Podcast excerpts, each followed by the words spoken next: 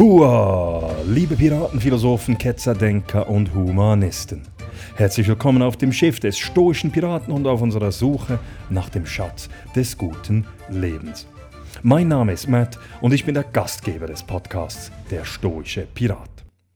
Heute möchte ich mit euch nicht nur über die Ineffizienz der Art und Weise, wie wir arbeiten, sprechen, sondern auch aufzeigen, wie gewisse festgefahrene, akzeptierte und typische Verhaltensweisen in der Arbeitswelt unsere Organisationen regelrecht sabotieren. Das Transkript und die Quellenangaben zu dieser vierundvierzigsten Folge des Podcasts Der stoische Pirat findet ihr wie immer auf meiner Webseite w w w punkt müller matthias punkt c h. Müller U E geschrieben, Matthias mit einem T und H. Der stoische Pirat gibt es übrigens auch auf YouTube, Facebook und Instagram. Einfach Der stoische Pirat eingeben und suchen.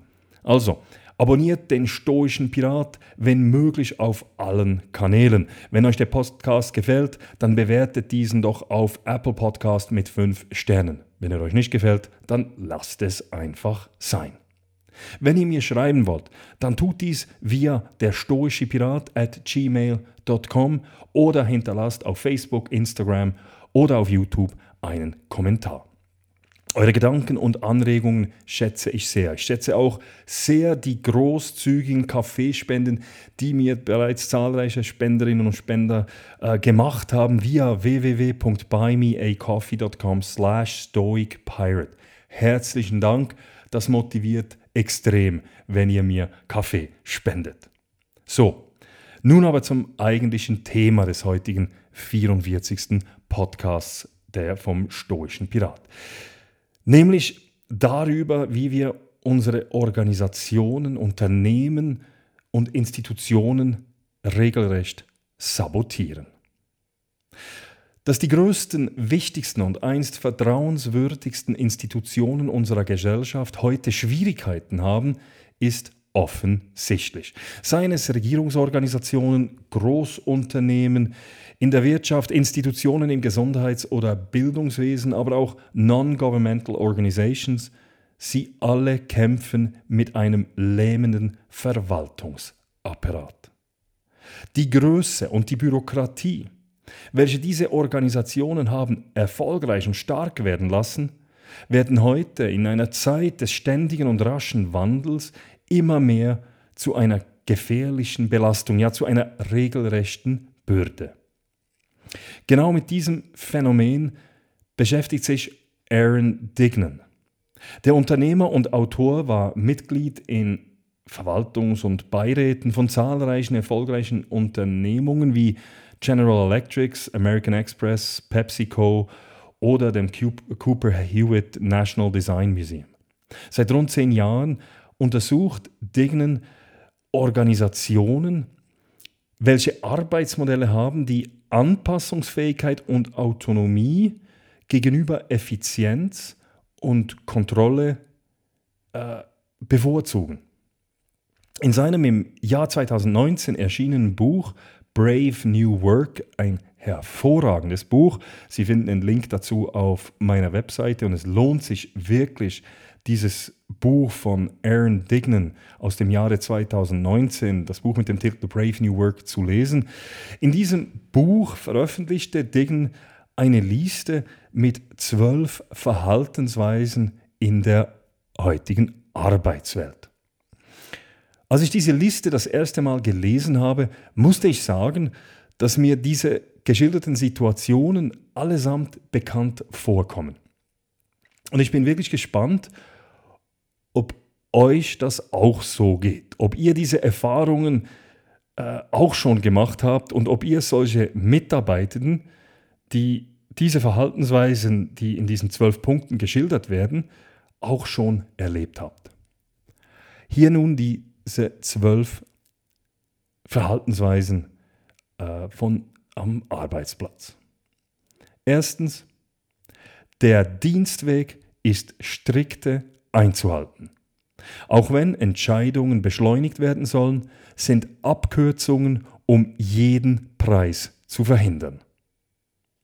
Zweiter Punkt. Bei Sitzungen müssen lange Reden gehalten werden. Reden Sie so oft wie möglich und so lange wie möglich. Veranschaulich, veranschaulichen Sie Ihre Punkte durch ausführliche Anekdoten und Berichte über persönliche Erfahrungen. Drittens. Wenn möglich, verweisen Sie alle Angelegenheiten und Probleme zur weiteren Untersuchung, Analyse und Prüfung an Arbeitsgruppen und spezielle Ausschüsse. Diese Arbeitsgruppen sollten möglichst groß sein, nie aber kleiner als fünf Personen. Viertens. Bringen Sie irrelevante Themen so häufig wie möglich zur Sprache. Auch scheinbar unwesentliche Dinge sollten stets umfassend und genau analysiert werden. Fünftens. Verlangen Sie große Präzision. Feilschen Sie um den exakten Wortlaut von Mitteilungen, Stellungnahmen, Protokollen und Beschlüssen. Sechstens. Machen Sie Rückkommensanträge. Verweisen Sie auf Angelegenheiten, die in der letzten Sitzung beschlossen wurden, und versuchen Sie, die Frage nach der Zweckmäßigkeit dieses Beschlusses neu zu stellen. So können überhastete, zu wenig reflektierte Entschlüsse korrigiert werden. Siebtens. Plädieren Sie immer wieder für Vorsicht und für Vernunft. Argumentieren Sie, dass mutige und zu eilige Beschlüsse zu vermeiden sind, weil diese später zu Peinlichkeiten, Schwierigkeiten oder gar zu einem Reputationsschaden führen könnten. Achtens. Seien Sie besorgt über die Angemessenheit jeder Entscheidung. Werfen Sie die Frage auf, ob die in Betracht gezogene Maßnahme tatsächlich in die Zuständigkeit Ihrer Gruppe fällt oder ob sie allenfalls mit der Strategie einer höheren Ebene in Konflikt geraten könnte. Neuntens. Vermeiden Sie bei der Schulung neuer Mitarbeiter, komplette und vollständige Informationen zu geben. Neue Mitarbeitende sind schrittweise in das System einzuführen. Zu viel Wissen wirkt dabei belastend. Zehntens. Führen Sie möglichst viele Sitzungen, Rapporte und Konferenzen durch. Besonders wenn es sich um kritischere Arbeiten und Problemstellungen handelt. Elftens. Multiplizieren Sie die Verfahrens- und Genehmigungsschritte in den Bereichen Auftragserteilung, Spesenvergütungen, Zeiterfassung usw. Sorgen Sie dafür, dass mindestens drei Personen alles absegnen müssen, nur so haben wir eine korrekte Kontrolle. Zwölftens. Seien Sie präzise, wenn es um die Einhaltung von Weisungen, Vorschriften, Regulierungen und Prozessen geht, und verlangen Sie diese Präzision auch von Ihren Mitarbeitenden. Klären Sie alles immer auch juristisch ab. Und kommen Ihnen diese zwölf Punkte irgendwie bekannt vor? Einigen Kollegen, die in größeren Organisationen tätig sind, habe ich diese Frage auch gestellt. Alle haben mir gesagt, dass sie, das, dass sie diese Punkte eigentlich fast permanent in ihrem Arbeitsumfeld erleben. Es sind auch genau diese Punkte, welche dazu führen, dass das Arbeiten in größeren Unternehmungen ein derart großes Frustrationspotenzial hat und viele Mitarbeitende in solchen großen Organisationen auch eben frustriert sind. frustriert sind. Es sind diese Punkte, die dazu führen, dass wir zu wenig Zeit haben, um nachzudenken, kreativ zu sein, Lösungen zu finden und schlussendlich unsere Arbeit zu erledigen. Es sind genau diese Punkte, welche einem die Handlungsfreiheit maximal einschränken. Von allen Seiten wird ständig Druck auf die Mitarbeitenden ausgeübt. Man verlangt Wachstum, mehr Effizienz und weniger Fehler. Gleichzeitig sollen Kosten gespart und Personal abgebaut werden. Es ist, als ob man von jemandem verlangt, die hundert Meter in unter fünfzehn Sekunden zu laufen, dieser Person aber die Beine zusammenbindet. Nun, was glauben Sie, wie ist der Autor Aaron Dignan auf diese Liste mit diesen zwölf Punkten gekommen? Hat er eine Studie gemacht, eine Umfrage oder gar etwa eine arbeitspsychologische Arbeitsplatzanalyse durchgeführt? Nein, Weit gefehlt. Die Quelle dieser Liste ist fast achtzig Jahre alt. Im Jahr neunzehnhundertvierundvierzig, auf dem Höhepunkt des Zweiten Weltkriegs, war Major General William J. Donovan der Koordinator des U S, der U S-Geheimdienste und Direktor des United States Office of Strategic Service, dem Vorläufer der heutigen C I A. Donovan suchte nach Möglichkeiten, feindliche Staaten zu untergraben und zu destabilisieren, insbesondere solche, die im Krieg eine wichtige Rolle spielten. Zu diesem Zweck gab er ein neues militärisches Reglement in Auftrag, das dann vom Office of Strategic Services entwickelt wurde. Das Handbuch sollte im feindlichen Gebiet normalen Bürgern, die mit den Alliierten sympathisierten, zur Verfügung gestellt werden. Es sollte diesen Bürgern helfen, einfache Sabotageakte auszuführen, um so ihre eigene Gesellschaft, ihre Gemeinden und Unternehmen möglichst effektiv zu destabilisieren. Das Simple Sabotage Field Manual umfasste alles von der Beschädigung von Gebäuden und Infrastruktur bis hin zur Unterbrechung von Versorgungslinien. Das Manual, dieses Handbuch, könnt ihr übrigens im Internet ganz legal runterladen. Den Link dazu findet ihr auf meiner Webseite w w w punkt müller matthias punkt c h. Am Ende dieses Handbuchs gab es zudem noch einen kleinen Abschnitt, ein kleines Kapitel, das sich mit der Störung des täglichen Geschäftsbetriebs befasste, mit der Störung der Wirtschaft. Wie Sie wohl bereits vermuten, stammt die Liste mit den zwölf Punkten aus genau diesem Handbuch, dem Simple Sabotage Field Manual aus dem Jahre neunzehnhundertvierundvierzig. Ein Handbuch, dessen Zielpublikum den, Amerika- den Amerikanern freundlich gesinnte Saboteure in feindlichen Ländern war. Ein Handbuch, das zum Ziel hatte, die Wirtschaft in den feindlichen Ländern so stark wie möglich zu stören und zu beeinträchtigen, so dass die Moral der Bevölkerung so tief wie möglich sinkte. Was heißt das nun für unsere Institutionen, unsere staatlichen Organisationen, unsere Großunternehmungen und großen Verbände, wenn die Tipps aus dem Simple Sabotage Field Manual heute selbstverständlich angewendet werden, tagtäglich, branchenübergreifend. Und zwar nicht im Sinne der Sabotage, sondern gut gemeint. Die Bürokratie hat nur wenige Fans. Walmart C E O Doug McMillon nennt die Bürokratie einen Schurken. Der stellvertretende Vorsitzende von Berkshire Hathaway, Charlie Munger, sagt, die Tentakel Er vergleicht die Bürokratie mit Tentakel und diese sollten wie das Krebsgeschwür, dem sie so sehr ähnlich sehen, behandelt werden. Jamie Dimon, der C E O von J P. Morgan Chase, stimmt zu, dass die Bürokratie eine Krankheit ist. Diese Führungspersönlichkeiten wissen, dass Bürokratie jede Initiative untergräbt, die Anpassungsfähigkeit einer Organisation verhindert, die Risikobereitschaft hemmt und die Kreativität unterdrückt. Und doch stehen wir heute hier. Wir, ken- wir erkennen unsere Organisationen in den Anweisungen des Sabotage-Handbuches aus dem Jahre neunzehnhundertvierundvierzig wieder. Wir sehen unsere Kollegen und wenn wir ganz, ganz ehrlich sind, dann sehen wir vielleicht sogar uns selbst. Irgendwie ist die heutige moderne Arbeit zu einem Sabotageakt geworden.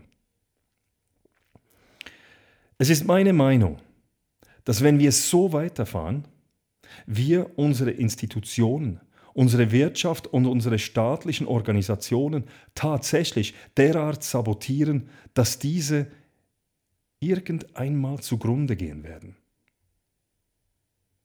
Wir haben nicht genug Zeit, um unsere Arbeit zu erledigen. Aber wir füllen unsere Tage mit endlosen Sitzungen. Wir haben nicht die Informationen, die wir brauchen, aber wir werden mit E-Mails, Dokumenten und Daten überschüttet.